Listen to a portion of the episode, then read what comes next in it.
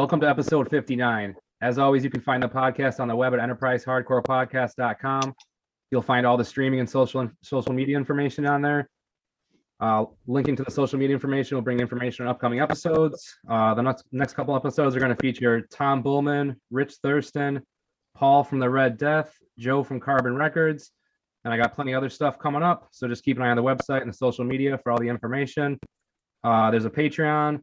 If you want to donate a couple bucks per month, uh, we're trying to upgrade the gear and do some live episodes and some other cool stuff. Uh, thanks to everybody who's participated in that so far, and uh, we'll have some cool stuff coming up. Like uh, the episodes will be coming out a little bit earlier, and some video feeds for people for that too. Uh, there's a couple upcoming shows coming up in town. Uh, just keep your eye on the Instagram for that. so yeah, this is episode 59.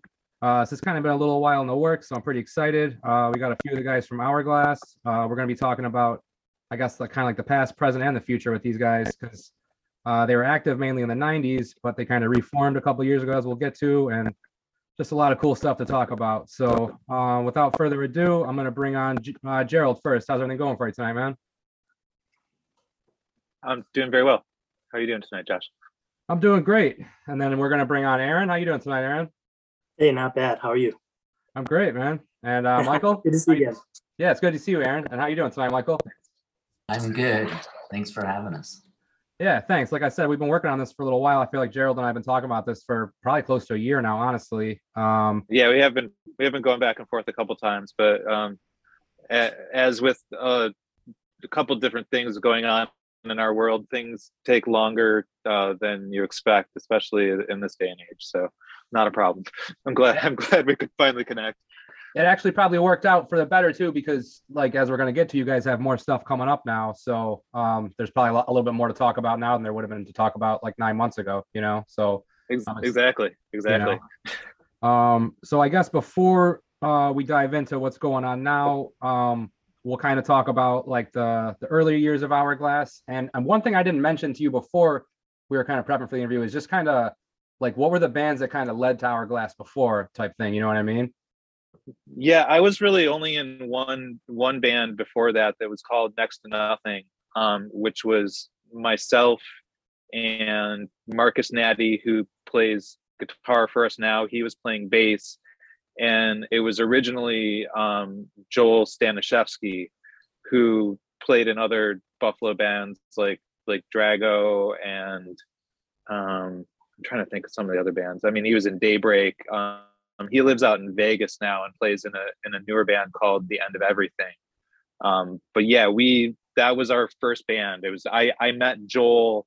Um, we both went to St. Joe's, and we both, which was a, a local um, Catholic high school, and we were both doing the summer work program because it was uh, cost a fair bit of money to go there. So to supplement our tuition, um, we would work and basically help maintain the school over the summer. Um, so we were like painting the classrooms, and that's how I I met him because you know we we were both kind of you know the skater kids that were into like you know into punk and and some hardcore and stuff. So um, what was that, Aaron? Nothing but trouble. yeah, yeah. Um, it's funny because Joel is very was actually um, his neighborhood bordered Aaron's neighborhood at, at the time, and some of the earlier bands that Next to Nothing um, played with, like earlier Bill Page bands, um, I'm sure Aaron was familiar with, or you're probably at least aware of since your your neighborhoods were adjacent. Yes, um, very adjacent. but so yeah, um, Next to Nothing, I think we did it. I don't know, maybe a year a year and a half. Um, and I I started I know you were asking me before um, that's I kind of started booking shows as well through doing the band. Um, and we started making connections like we played in Rochester. I know we played the Penny Arcade or whatever the Penny Arcade was called in in 1993.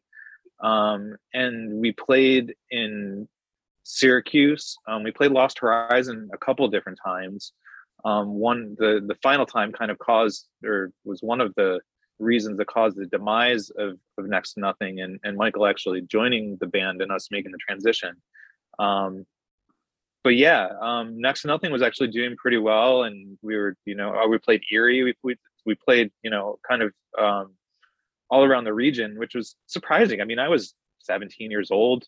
My mom somehow let me drive her car and take other of my friends to these places and, and do the stuff. Um, so yeah, um, but while actually, uh, sorry to be um, taking up all of the the conversation here, but um, I know you guys were we're in next to nothing, so I'll, we'll get through this real quick. Um, so speaking of uh, our travels, so we went to Erie one time. Um, we we played with uh, Abnegation or one of the early. There might have even been a, a band before Abnegation, and uh, I can't. I, we might have played with Slowpoke, this this really cool um, kind of groovy metal hardcore band from Pittsburgh.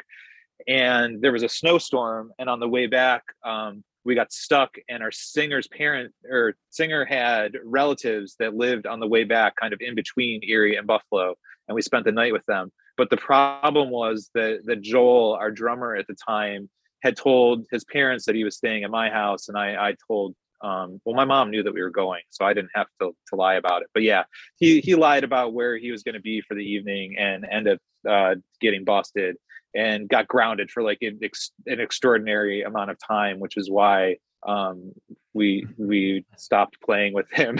And uh, then Billy actually joined the band, who is now our, our current drummer. So um, at the end, so we played a show in Syracuse, and then there was a uh, um, Jay, our singer at the time, did not show up to that show, and we basically played a bunch of covers. And then we had another show booked locally um, and Jay couldn't make that show either. And Michael ended up singing with us. Like we just played the same kind of set of covers. We played like Mouthpiece and Integrity. We might have even played like Earth Crisis. It was really like cheesy, um, like really bad. But um, yeah, Michael sang with us that night, and it was a good show. Like I remember, like we were we were well received for how goofy it was, and um, yeah shortly thereafter we made we made that transition to him as as the singer so we did cut a demo as hourglass with with jay dorn the prior the next to nothing singer. Um and that did have joe orlando was then playing bass on it who was in the the later um incarnation of hourglass with michael. So you know members kind of you know transitioned along the way due to due to different circumstances. But that we we do have that first demo is up on bandcamp. Um, and that lineup is myself and and billy our current drummer um, joe orlando on bass and matt roberts so so marcus um, had left at that point i don't even remember the circumstances and we have even talked to marcus about it and i don't even remember the circumstances of marcus leaving um, the band and, and joe taking over for him but it kind of happened before we recorded that that first demo um, and then michael came in and then kind of we we went from there. At first demo, to me anyway, it seems it has more of like a '90s like hardcore sound than like the later Hourglass stuff. You know what I mean? Oh, um, oh, for sure, for sure. You know? And it's funny you mentioned Abnegation because I'm actually thinking about hitting, hitting one of those guys up for an interview like like later on tonight to do an interview in the next couple weeks because you know I, I, they're another oh, nice. one of those bands back together. So I kind of want to talk to one of those guys about that. So yeah, I think the I think the performances we did uh, were really you know when we were playing a show, that's where it really started to transition from that like earlier sound because there was just so much energy and like things got faster, things got like more intense. Like I um and like yeah that early stuff it was more like this is what we're supposed to sound like and like uh, that's what we did and then it became this evolved thing and then the second time we capture it it's it's a version of that evolution i was to say you got to think about the time period too. I mean this is like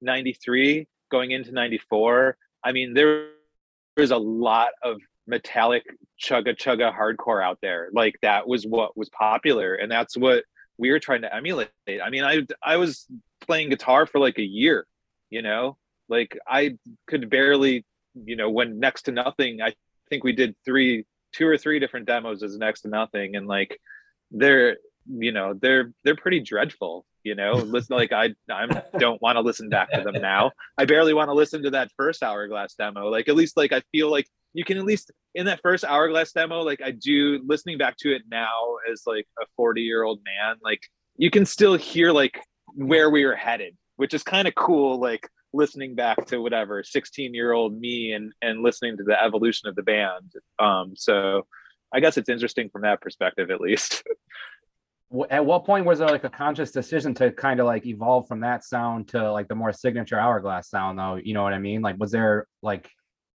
like and were there influences in that too? Because like there weren't like a ton of bands doing that kind of stuff at that point. There were some, you know Yeah. what I mean, but I, I think it kind of was like where uh, where at least for me personally i mean i can't speak for for matt or joe um but i, I did do a lot of the, the writing like on the first the hourglass the the four five song demo um and i i probably wrote like half of the songs on the seven inch.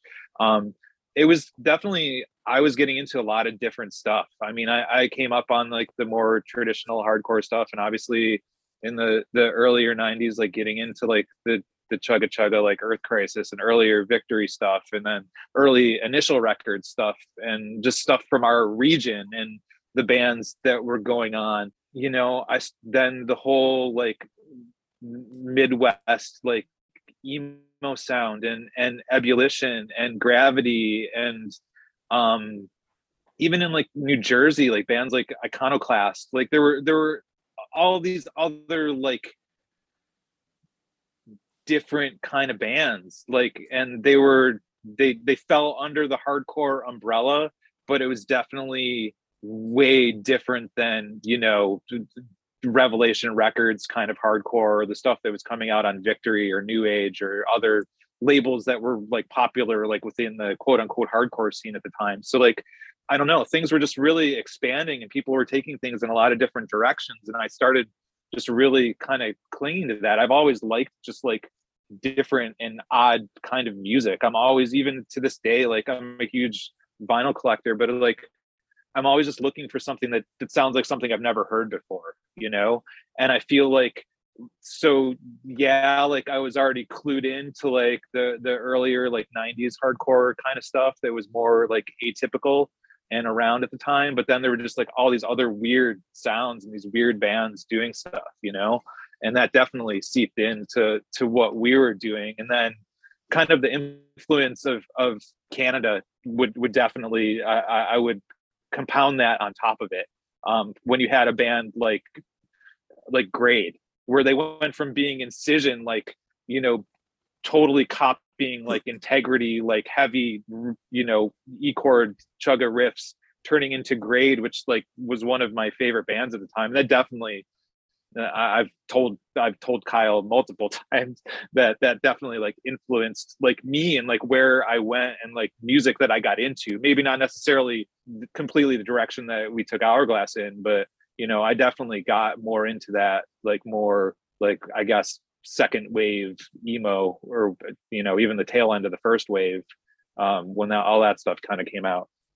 like you know the kind of faith no more and like Tori Amos and like just all the other like mainstream stuff that was happening where it was like really emotional and it was really powerful like just across like genres. Like it's like that really sung out I think in a lot of like 90s alternative like you know no matter what kind of spectrum you were on so because i i uh, yeah like grade and um falling forward and like these other bands that you saw live and it was like you got like this like just energy from it. Um and uh so i think it it it it came from a lot of that um even more mainstream stuff uh for me too and that's something that, I don't really talk a lot about on the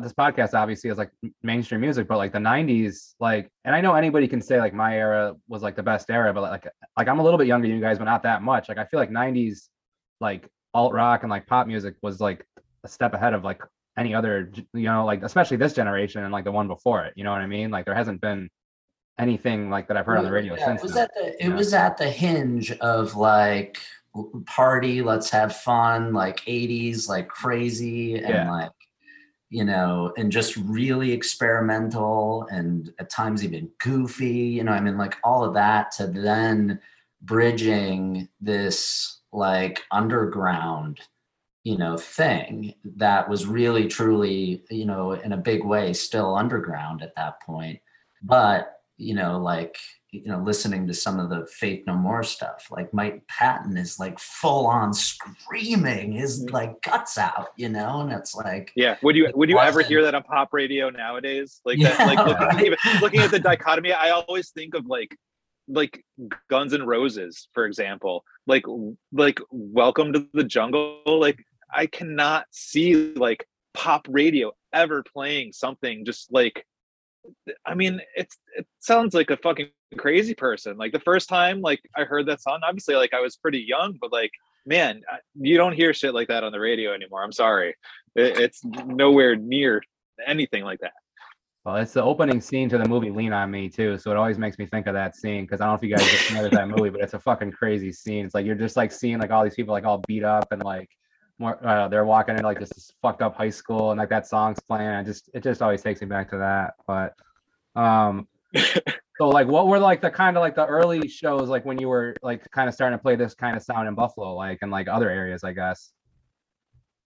I don't know. I don't think it was like that well received. Like I always felt like we were like the like you know like we did okay, but I always felt like we were just like always on like the outside of like the really like like the snapcase or like you know um like when we started going like despair started picking up or like slugfest before that. Like those were like the really big bands and like obviously that's like that's what you want to be you know but like mm-hmm. we were always like right like next to them or right right outside well not necessarily be but like you you'd like to be like I know, I know. as well received as those as, as those bands especially when when when you're you know 17 year old like playing you know crazy hardcore music so yeah no um, we were uh, it, they, those shows had very different vibes. You know, I remember um, I, whatever that you know kind of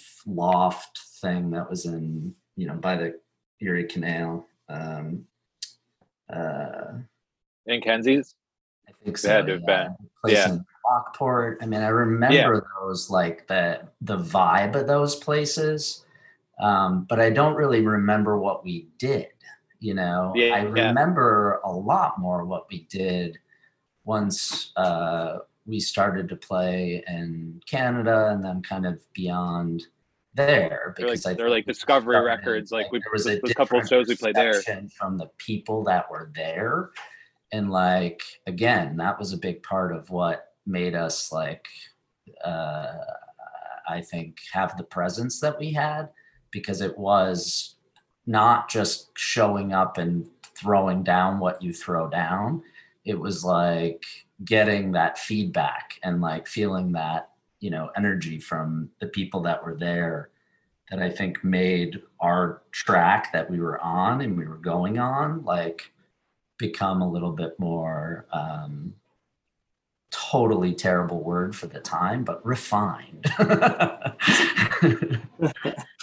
uh Aaron, I guess before I ask these guys about the recorded output back then, as somebody who was not in the band at the time, well, I I, I know we're talking years ago, but what are your memories of of seeing Hourglass back then? Haha. I loved Hourglass. That's why I'm stoked that this is happening now. I was always uh, the first time I saw you guys was at uh was it the Church of Nativity? Was it the one where uh Jay Dorn did some songs and then Mike came out and did some, right? I think it was just all I think it was just all Michael that night. I think it was just like covers. Oh, okay, well. I I, I know, at than least I. I know at least ended in all with with covers of Mike uh, and Michael doing covers and I know we played Earth Crisis and it was like bedlam. I also think next to nothing played that played that church and nativity like three times in like three months. Yeah that's true too. That's, yeah, that makes sense. Actually, I think I fused a couple memories together, anyways. But uh, and then when I saw you guys open for uh, was it Bloodlet? Wasn't it you guys Despair, Bloodlet, Is that the right show? Was Docu- that at Discovery? Yes. It was either Despair and Chokehold or I can't remember who else played with Bloodlet. We played both of them. I can't remember the Uh, lineup. so. either way, I think it was the Bloodlet show. I I remember you guys. I specifically remember hearing "Consumed," which uh, started a long line of uh, ongoing joke with Gerald and I. But anyways, no, I fucking loved Hourglass. They were one of my favorite Buffalo bands because, like they were saying, they were just on the just outside of the the main bands. They were kind of weird, like they were noisy. They weren't like tough guy, but they was super energetic and unpredictable. And I don't know. I think either Gerald and Joe. I think I've been hit in the head by their headstocks more than once, but I never really knew them until um until now. I mean, they were we were always like on kind of what's up basis. It's like, oh, those guys are kind of mean. They never talk to me. And now, and now that we've been, now that we're in a band together, I'm like, oh, they're just kind of awkward like me. So, so better late than never. Yeah, I but I like because they were mysterious. Now the mis- now there's no mystery to me. I'm like, I'm just kidding. I know you've played in a lot of bands. You've played in a lot of bands, Aaron, but so I could say it's a, lot of them. But I feel like this is kind of like a, a perfect fit to see you playing in this band now. You know what I mean? Like when I saw it, I was like, oh, this makes sense. You know? Oh, awesome!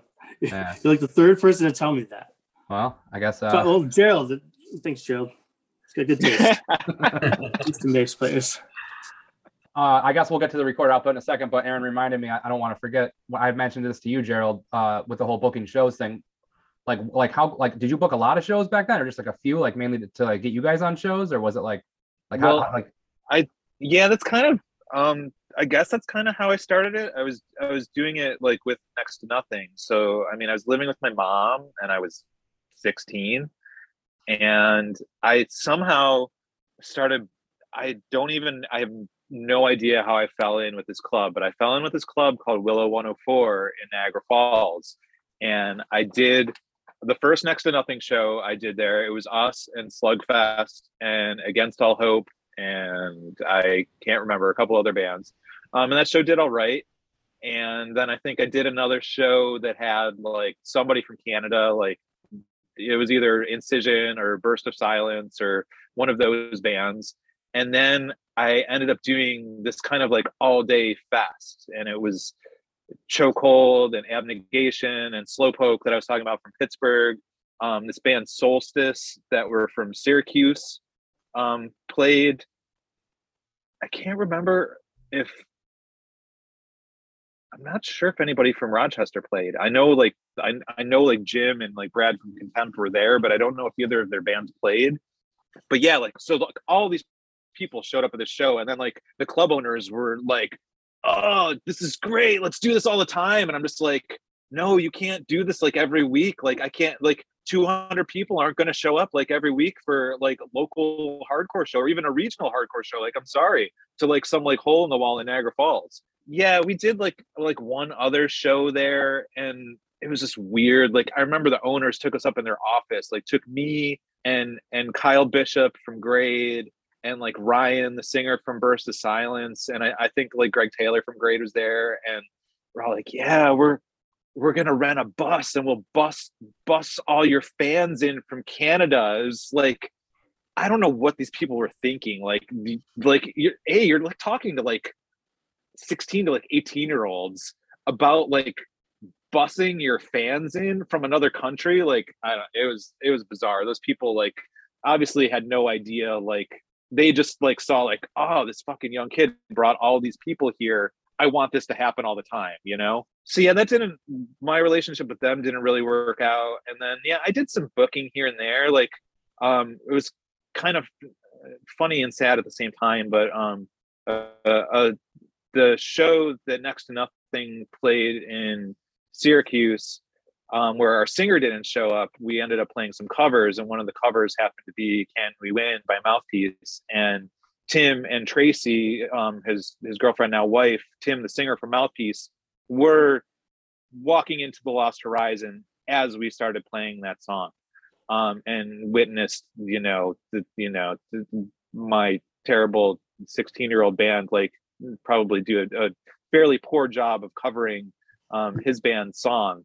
Um, but I did actually end up befriending them at the show, and they actually like took me and Nick Bear and the singer from from Half Mast, took us back to Jersey with them for the weekend, and like we hung out with them, and it was we saw Mouthpiece, we saw Snapcase, and Sick of It All, like in Long Island. It was really fucking cool, but um, sad at the same time because uh, our singer didn't show up, and we played covers at like a really, it was like a huge, it was like Earth Crisis and Chorus of Disapproval and Strife, like all these like huge bands, like that we like McKeag gave us a shot, like opening for these bands, and like our singer didn't show up, and um, yeah, so Was were you booking still like during the hourglass there then, or not? Not as much. It was um like, not as much like i said like um like i so i befriended um mouthpiece so i booked mouthpiece locally a couple times and like jeremy smith from uh, the control and half mast and, and dead hearts um, we booked a couple shows together. And then the last show that i remember booking i i actually i booked um, damnation a couple times.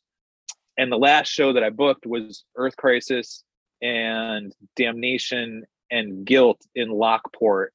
And it was the night before like unbroken was out on their last like their their run when they originally broke up um and so i did the show. I don't think I, hourglass didn't play but um we made all this freaking all this vegan food for them. And like it wasn't really well attended. And their earth crisis tour manager was trying to like shake me down for money. And i'm just like dude like it is what it is. Like i made you all this food. And like duncan and and you know like mike and ken like all the dudes in damnation and guilt they're all just like super nice and just like glad that like you know we, we put some of them up the night before and like um they're just happy to be there and like those earth crisis guys are real jerks to me um but like I said, I, I immediately left that show and drove to New Jersey to see the one of the final Unbroken shows. But that was the last show that I ever did because I was just like, this isn't like this just sucks. Like I'm this isn't worth it to me. I I was doing it to like have fun and kind of help my band out or help some of my friends out along the way as I like was Yeah. making these connections out of town and like yeah, it just it, it just wasn't worth it. Yeah, I booked a ton of shows here like 20 years ago. So I was like hearing like old stories of people who like book shows before me or even during or after my era, I guess. But um the story you're telling about the, the guy in Canada makes me think of the guy from the Penny Arcade probably would have pulled some similar weird shit like that. Like there's always a weird club owner that's like when I booked at the Penny Arcade, it was definitely a different owner than you were talking about in the 80s or whatever. Like there was some really shady people there in the 80s and the 90s. And then the guy that I booked with was kind of shady too, but not as shady as some of these other people. So um but I guess uh, kind of diving back into the hourglass. Um, so yeah, there were some demos, and then how like how did the how did the relationship with Immigrant Sun, and then the the split came out on Mukau, right? So how did them, the relationship with those guys come all come about? Yeah, I think um, we, I think Sean and Pat saw us in Syracuse. Um, we did one of those. We did. Uh, we got invited back as Hourglass um, after the next nothing debacle for another one of those like big, like they had like all day um, New Year's show every year, um, and we ended up opening that. I think they caught us there, and then they invited us to play Ithaca. Um, I think we played Ithaca a couple times. I can't remember the line. I know we played with Kiss It Goodbye there. I can't remember. I, I know we played there twice um, on the Cornell campus, but we just kind of formed a relationship with those guys, and we stayed with them. And they, you know, they were putting uh the label together because Pat um, was in the band Saren, which I think was the very first release that they did. Um, and then I can't. re- I think they did one. There might have been a. There, there were three seven inches that they originally did, and we were one of the three. I can't remember whether we were the second or the third, and I can't for the life of me right now. I can't remember who the the other artist was that was like that was the third seven inch. But I know Saren, that was Pat's band, was the first one, and then we were we were either the second or the third. Yeah, most of the stuff I think I had on Immigrant Sun came afterwards, like no reason, and I want to say there was like what, Knives and Greenwater. I feel like that might have been something he did some somebody something with maybe, but I don't know. Um, yeah, I know. The the biggest thing they did after that was they did that Saves the Day EP that was um, after the first Equal Vision record. Um, that was like what really like helped the label out tremendously. Um, and then they did a lot of early stuff. Um, Kevin Devine, who's like pretty popular, like kind of singer songwriter guy now. Um, they put out some of his earlier band and I think the earlier Kevin Devine solo records too. It must Has have been Joshua, right? What's that? Yeah, yeah, that's who that's who it was, definitely. So it was Joshua, Saren, and us. Has has Immigrant Sun been active this whole time, or did he did he start doing the label again to Probably to, to do discography? Or? Yeah, he stopped for it was almost um 15 years that he had that he had stopped. Um but yeah, he randomly uh, I, I guess to kind of get into a little bit more with that, he he just like messaged me um the day before New Year's um of I guess 2020, so December 2020. And it was just like, hey man, um I'm thinking about getting the label back together. He's like, you know, I've had some pretty turbulent times in my life recently and it's like i'm turning 50 next year and the label's 25 it's the 25th anniversary. Um, and he's like i'd love to do a discography for you guys. So that really was like the the impetus for all for all of this you know? Um, because from that like i got together like well first i tried to get see if if uh, i could get matt and joe on board because michael and i tried to do this like um, maybe five years prior, and it didn't end up panning out. Um, but first, to try to get Matt and Joe on board, who are the the bass player and guitar player um, for most of our our quote unquote uh, early career, um, and they were finally they they just they've got too much going on in their lives and they couldn't they couldn't commit to it. So then I wanted I I started um, with with Bill, who is local in Buffalo. Um, Michael actually is in Vermont. Um, and then I also wanted to get Marcus on board, who Marcus is in Pittsburgh. And then so so I had the drummer locally. I, I really kind of wanted to keep the the rhythm section locally if I could. And Aaron was like the first person that that popped into my head. Just it, it was funny because he he he says like you know there's this like weird like anecdote like I would see him randomly like we were always like you know hey what's up kind of like buds with one another. Um, but it, it was nothing more than that. But every time I would see him, he would he would do the intro line like an air guitar the intro line to consumed like our, our one song.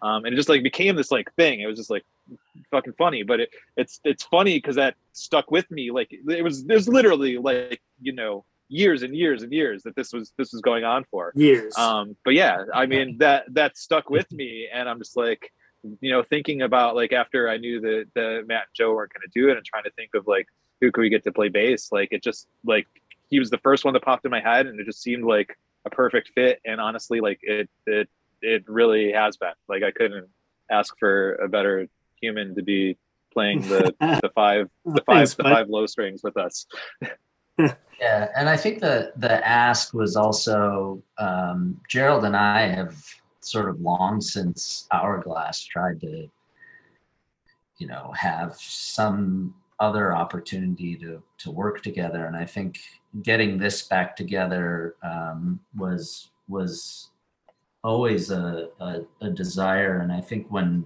Sean asked him, it was kind of like, yeah, I, I don't want to do this unless we're gonna kind of dig in again because that's what ultimately was really exciting about all this was like creating yeah like we just don't want to get together and like oh let's just play these five old songs and whatever and call it a day.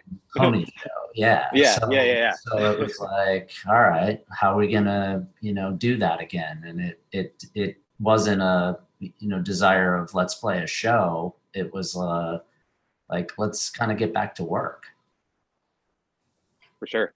And that's and, and I guess now that we're talking about all the current uh like iteration of the band, how like it's got to be hard then to do that. Like obviously with you having three of the guys in Buffalo, you guys can all practice together. Like then how do you like how how does the rest of the the song? i have an iphone and i i like Yeah, That- me, that's like, really all it they is send man me- like literally send me recordings of like from their iphone gerald's iphone and then i have an app and i can literally do like a 50 track recording like just practicing and playing around. It's like crazy. I mean Yeah. we've been in the room all five of us in the room together. Yeah. Three, three or four times, twice. Twice. twice. The, the, the technology they have nowadays. It's crazy. Yeah Yeah. Yeah, that's that's I mean that's I guess that's something crazy to think about like then versus now obviously like I always say because I interview a lot of people from like like the 90s and 2000s and you know I not not a lot of the bands got back together you know but now it's interesting to see like I don't, I, I don't, I think it'd be a lot harder to have done this back then, obviously, you know, so you'd have to like send like Yeah, a for sure. tape or, uh, hold the phone up or something, you know what I mean? Yeah, no, it's still alive. Yeah. We were still passing around pieces of paper.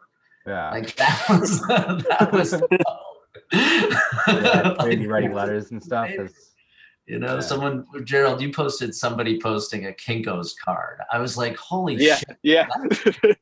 to like Crazy. so communicate. antiquated. you know? Yeah.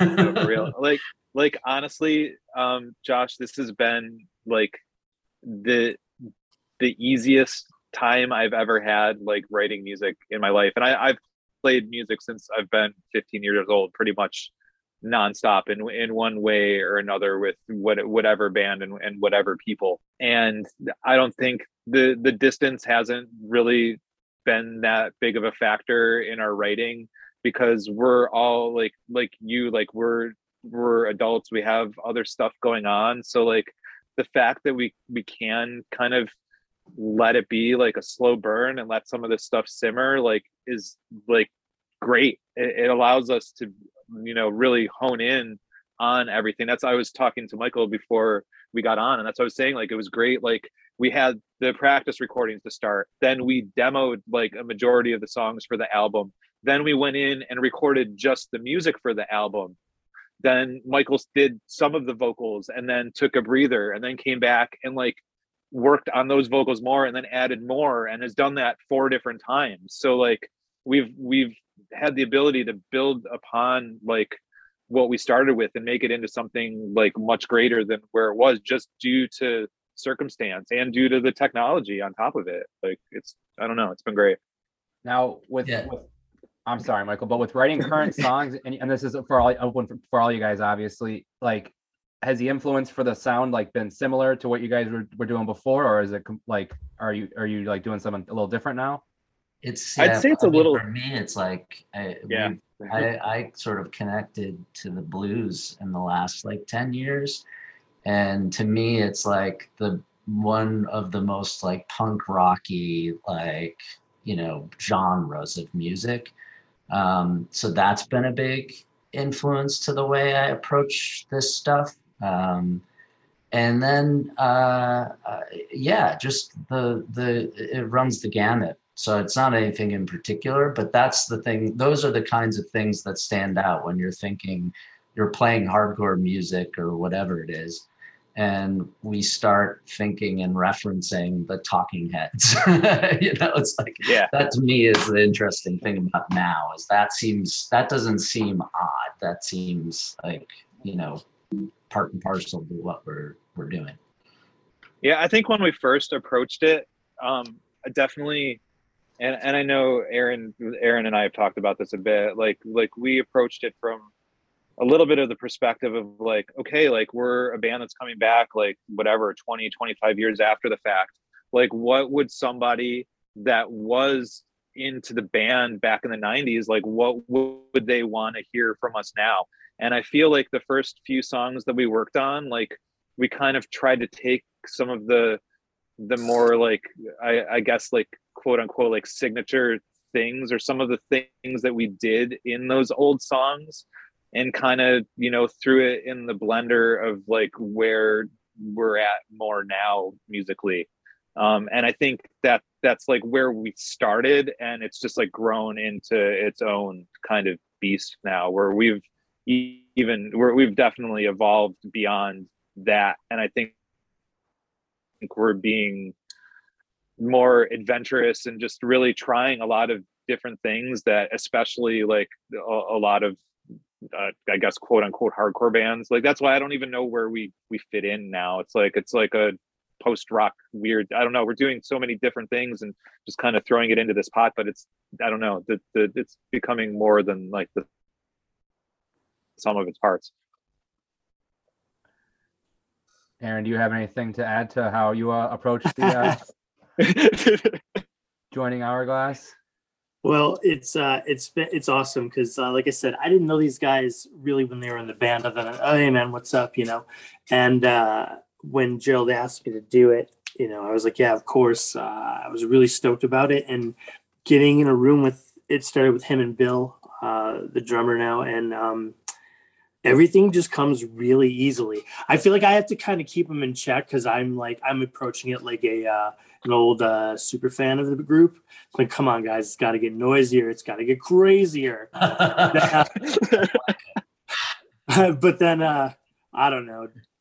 Gerald reels me in sometimes, and sometimes I feel like I challenge him a bit to get a, uh, a little wackier. Not that he needs That's help good. with that. Don't get me wrong, but uh, my type of wacky. I like to smear it all over everybody around me.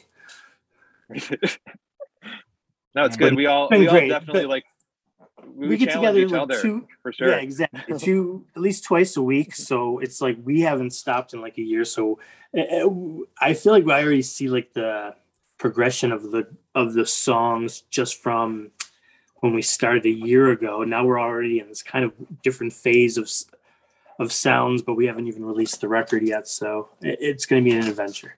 It's fun. And I'm I'm kind of curious.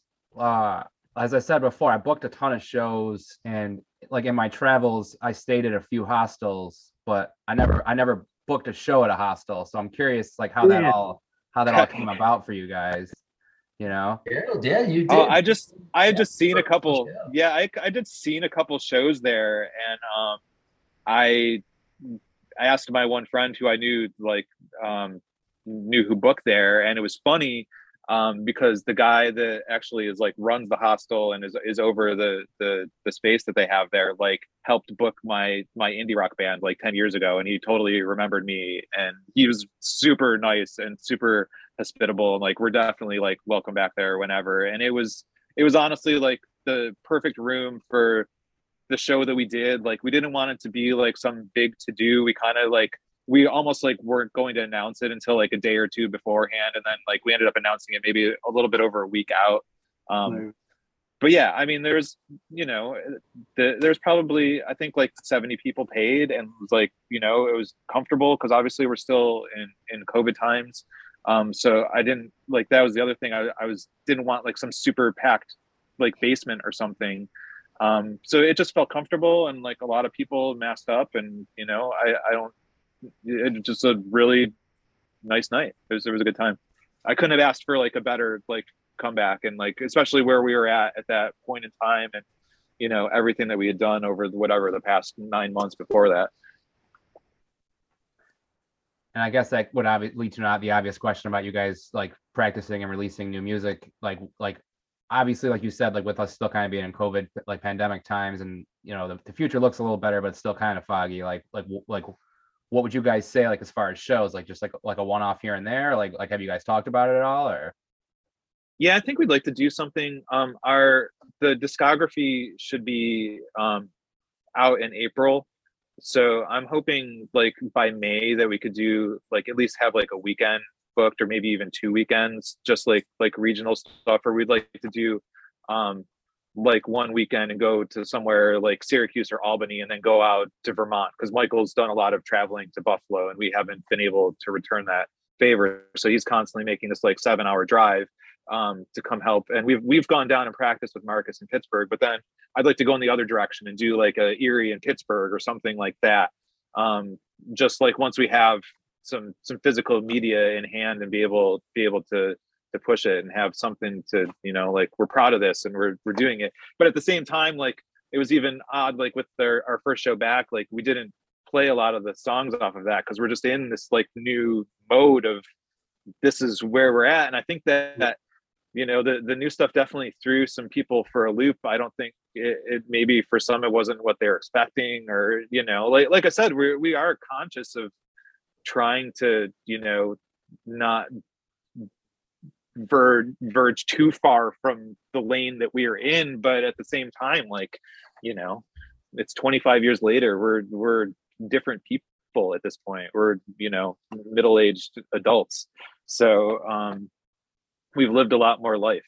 So um i don't know but i what aaron what were those comments that you said that that um people made not that they were like uncomfortable by us but um oh wait, oh yeah, let me remember. Some they were more. Oh, what was it? They were like there were like two or three different people that you like talked to like right in a short span of time uh, it was confusing. I remember Yeah. that. It was confusing, but I loved it. Was Yeah. one of uh, No, that's definitely what I was looking for. Was that like that it was confusing? Like they were confused by what we were doing because, like, but it was awesome. you know, yeah. Take that. I'll t- I will take that absolutely. Yeah, And I had. I That's a good I had a lot of feedback that it was like really intense, which that's kind of like that that makes me really happy because I think that's like what especially in the the with the live show like I that's something I want to Oh bring. yeah, That's And that's when I I really like seeing bands that like I just see them and like you're almost like borderline like threatened by them because they're just like really like in their zone like fucking doing their thing like you know so um yeah, and that's what Yeah. I think. That's the primary thing that this band has had and has is that intensity. Uh, it's an intense sound, but I think the performance to me is the big thing. Going back to it, it was then and it's now where I think that that energy and what everybody like throws in, uh, I- I think is pretty awesome. And um, and I think that's the thing that even in these you know evolutions, um, you know, in this uh, newer uh, material that's coming out, um, it still has that. Like all the sounds have it. Have you approached like writing lyrics any differently now that you're, I guess, for lack of a better word, a little older now than you were 25 years ago, Uh, 20 years ago?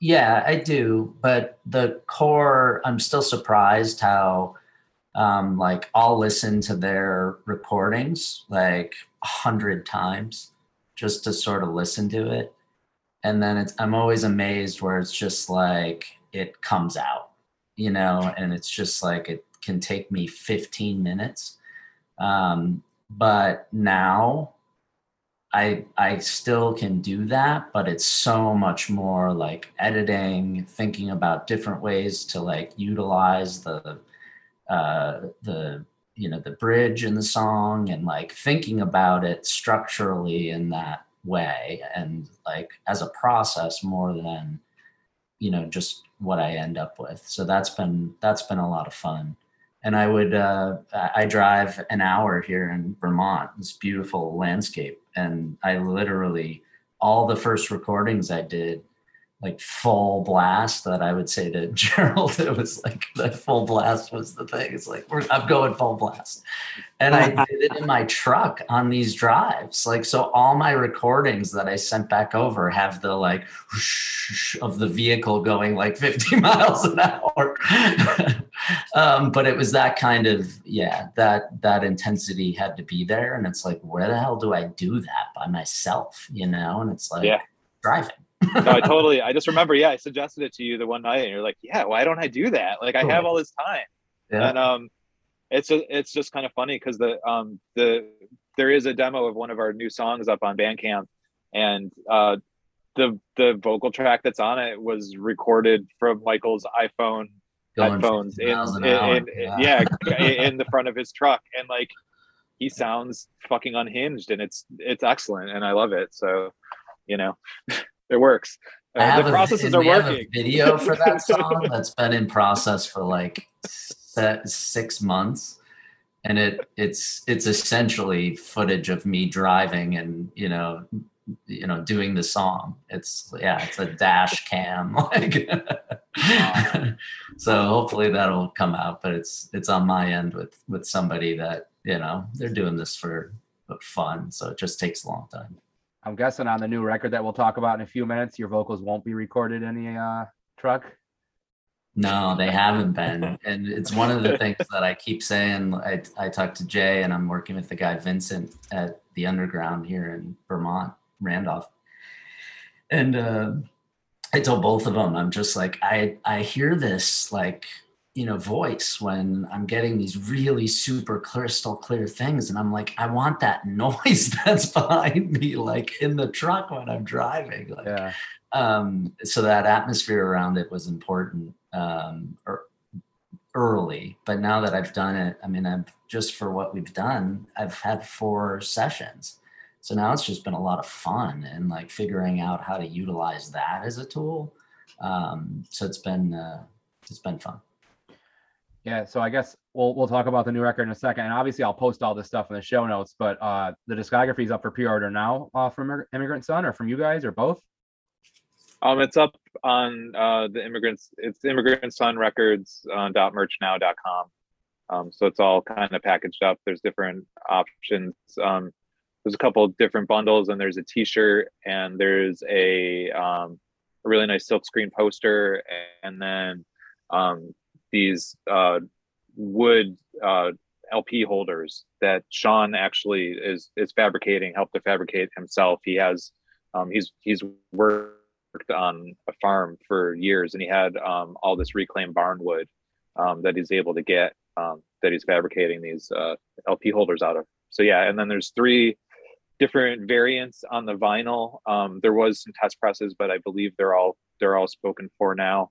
Um, but there's there's a yellow, a blue, and a green variant, and all of the um, cover art is going to be hand painted by Sean, and all of the the color. There's kind of like a uh, Jackson Pollock esque splatter of sorts on it, and um, each one's going to have a color to coincide with the with the vinyl for each record. So yeah, Are those guys actively like like gonna be doing more records on Immigrant Sun, or is it or is it mostly just working with? Yeah. guys? They are gonna doing more. Oh no, he he's he's he's uh, uh, I believe it's a one man show now. Um, I don't think Pat is doing much um with the label anymore. Um, I know Sean and Pat are still um good buds, but I I don't think Pat has much to do with the label. It's it's I think it's pretty much Sean. Um, but I know right now he's doing uh he has got a, a limited vinyl version for the new Morser record, who are uh kind of metallic, uh, kind of heavy, almost like death metal-y band from uh, from Germany. So yeah, he's working. I believe that's the next release, and um, I know he's been looking for some other opportunities, um, but I'm not sure exactly what else he has on deck yet. Yes, it's. I think it's really like a wait and see. Like he's really just trying to kind of get back into the the driver's seat here and get his bearings and and figure stuff out. You know, so It sounds like the pressing plants haven't really affected you guys with this. Uh, knock on wood so far. So yep. It, a little bit. I think we were. Um, I mean, he shopped like twenty or twenty-five different plants, um, and the the plant that we ended up going to, I think, quoted him somewhere between a four and five month turnaround, which really isn't bad, all things considered. Um, I know a lot of plants like won't even take new customers right now. Like it's just insane. Um, but I think it's it got delayed. I don't know, maybe like two or three months because we were supposed to have the test presses in like August or early September, and I don't think we got them until like the end of October or November, and then we we just approved them. So yeah, um, yeah, it's coming along.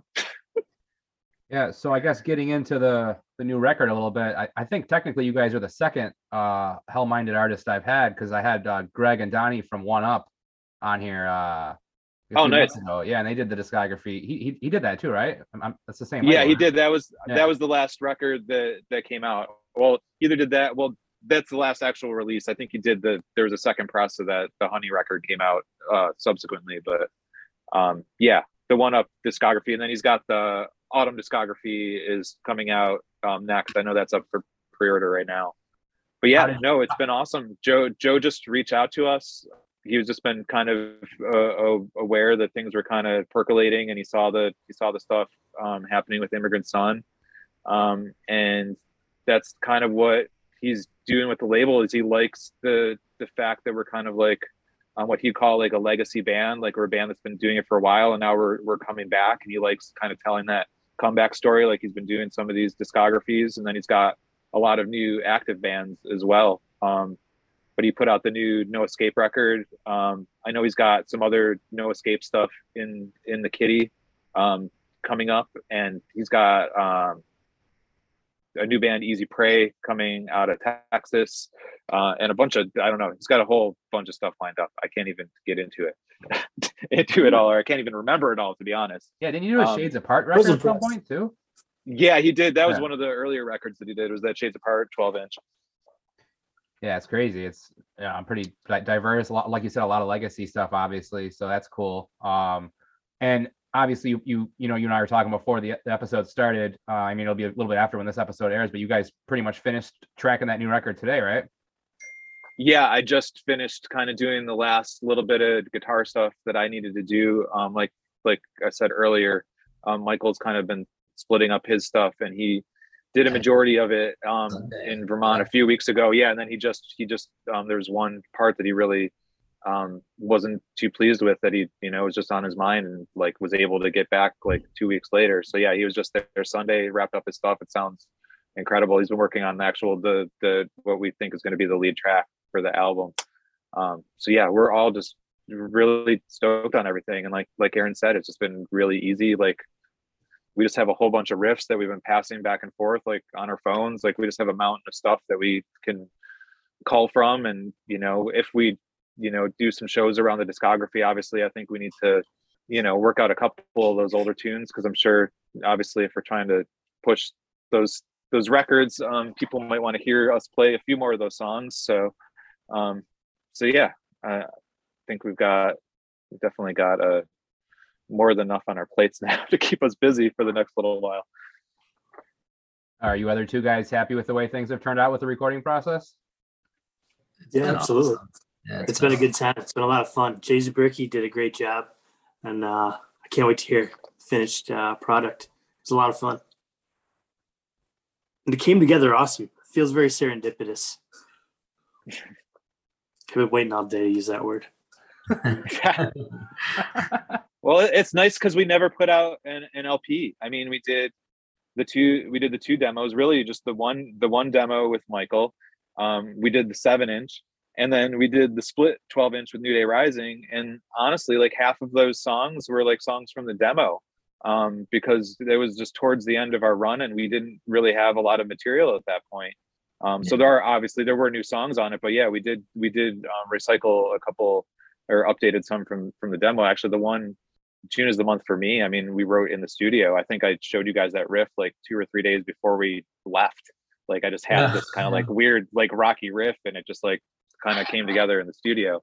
Um, so I'm just glad that regardless if it's been 25 years or or whatever that we're actually like putting out a full length and we're not just like kind of starting with a demo or an EP like we're really coming out swinging and like making a statement and I, I'm I don't know I'm really proud of it and I, I know it's going to be it's going to be good. Yeah, I've really loved the the breath that we've been able to take because it's it's not rushed.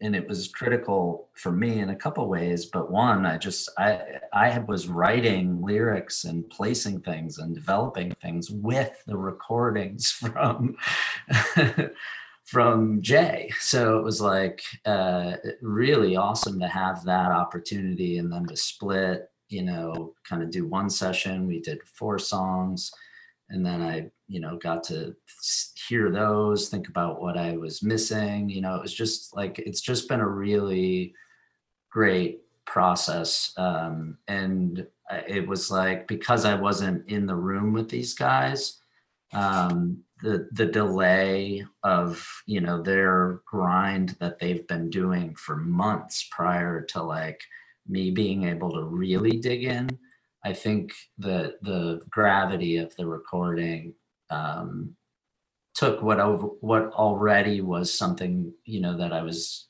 passionate about and putting a lot into, but really turned that that volume up. Uh, when do you think, uh, when do you guys, I mean, obviously ballpark at this point with everything, but like, what's the estimate on like putting this, this record out and everything? well I'm hoping um in originally talking to Joe from Hellminded we might be able to do like a do one or two songs digitally right up front and then obviously do the LP I mean the vinyl even at, at our current time frame we're looking like late fall at at the soonest I mean because I know the plant that he uses is I think like 7 to 8 months out. So even if we were to deliver it tomorrow which we're obviously not not ready for then we still got to deal with that. I mean maybe things will improve over you know the course of this year. Who knows?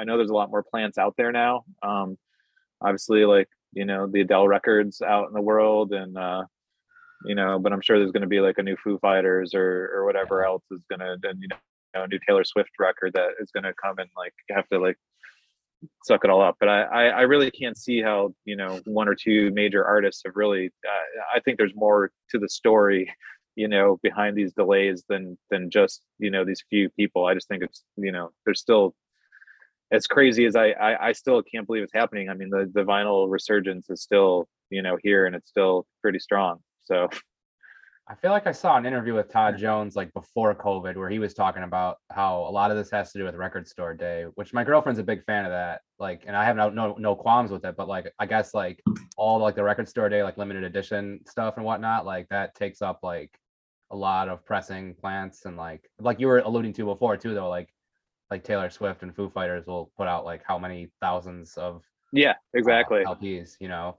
And this is a but I random think like like like No, Sean did, he shopped around to like a bunch. Like he literally like put messages into 25 different plants. You know, so I mean, I, I think there's places that you can find that you know can get it done sooner. But you know, obviously, certain labels like working with certain plants, and it's just you know part of the part of the business right now. and this is a completely random aside, but I noticed earlier when I was looking at your guys' Bandcamp that you had the digital uh, transfer done by somebody whose last name is Winnicky, and uh, that's my girlfriend's la- that's my girlfriend's last name. And anytime her mom ever sees anybody with that last name, she always says they're related. So I wouldn't be surprised if there's and they're from Buffalo too. So I'm guessing that person's from. Oh, that's funny. Yeah. Oh, yeah. He's he's he's Yeah. definitely from the Buffalo area. Yeah, I wouldn't doubt that they're related somehow because her mom is related to like she has like a ridiculously huge family and they're all like either Winnickies or Conwalls. So I uh Oh, that's so. Wouldn't be surprised if they're- they're related down the line somewhere. I have to ask her mom or dad or whatever. Um, Well, um, that certain uh, Matt Winnicky has an amazing hi-fi setup and can do some really awesome vinyl transfers. So I'll have to see if there's a, a real relation there. Um, I feel like we probably could have glossed over the 90s a little bit more or whatever, but um, I guess kind of wrapping things up a little bit. Is there anything I, I missed that you guys would have wanted to touch on uh, with anything uh, in this interview? I mean, I'm I'm curious why you why you call it enterprise. I, I was curious. enterprise hardcore. Yeah, just curious. Um, well, it's kind of a dumb, funny story. I used to do uh, a fanzine called The Right Path, which uh, Aaron's old band Lockjaw made the cover on uh, issue number two. Um, and I watched uh, I watched Seinfeld a lot back then, and Kramer always had Kramerica Enterprises.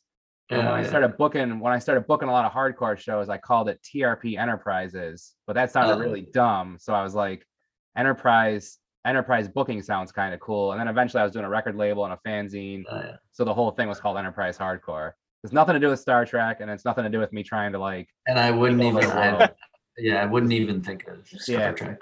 It's all whatever. total Yeah, weird. Like I, what mean, I doubt you would have thought of Kramerica Enterprises either. So it has a bit of a it has a bit of a sense of humor and i think that would be the one thing that i would say we didn't touch on is that we've never really taken ourselves like overly serious and i think that's what allows us to like f- be flexible and like you know shift and try something because like we have fun doing it and like yeah, kind of connecting with a Kramer character in the way that you're processing your your like intensity, like makes it better. you know, so And in real life, I'm nothing like Kramer or the person who portrayed him and had that certain outburst years later. Um, I'm nothing like him on either front. So it's just That's- a weird thing. I happen to like the show back then or whatever. So yeah, no, in real life, we're, the three of us, I think, or I'll speak for the three of us. None of us are like this. well, I, I, I definitely look forward to uh to actually meeting all you guys in person uh in the near future. I, Aaron, obviously, I've met before, and Gerald and I have talked on uh, social media a lot, but I don't think we've ever actually met in person. So it'll be fun to either help. you I have been do something- talking. I've been talking to Sawyer, so Yeah, just gotta find, just gotta find the right, just gotta find the right time. yeah, he's a good dude. We'll definitely we'll definitely get something here. So um Yeah, yeah. yeah, but obviously, like I said, I'll link the the info for the new records in the show notes and everything. Um, is there anything else you guys want to add or any shout outs or anything? No, just thank you for doing this. I mean, um, I know we've been trying to catch up for a while, but yeah, anything we can do to try to get the word out about the discography or the new record or just the band in general. I, it's just difficult navigating this as I, I keep on alluding to my age, but you know, navigating the musical realm that we're in playing you know a somewhat offshoot of hardcore um, as older gentlemen where do you where do you go with that you know?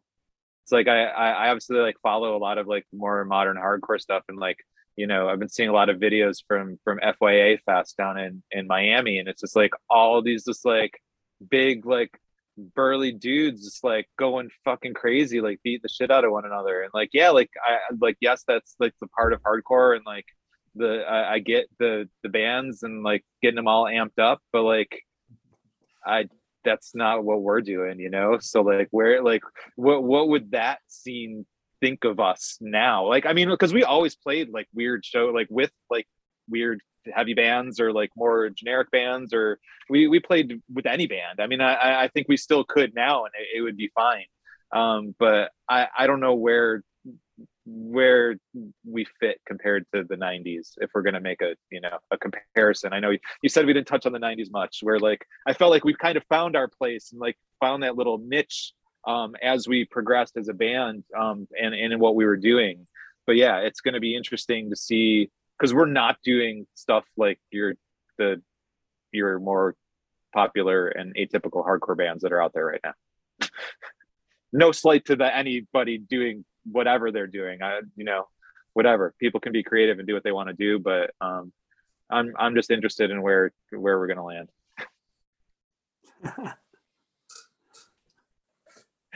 Either well one. said. Me too. I was gonna say either one. You guys have any other? Where we gonna land?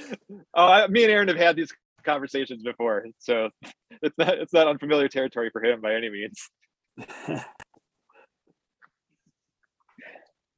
Well, I, I appreciate you guys taking the time to do this tonight. Uh, like I know you said, Gerald, it's been a long time coming, so I'm, I'm glad we got the time to do it. Um, I- I'm sure we'll be talking more in the future. Uh, like I said, I'll put the information to the record in the show notes. Uh, I think this is going to wrap up episode 59. Uh, thanks everybody for listening. Uh, as always, thanks to Rob Antonucci, Greg Benoit, and Jim Byrne for all the help with the podcast. Uh, thanks to my family for the support, and see everyone real soon and stay safe.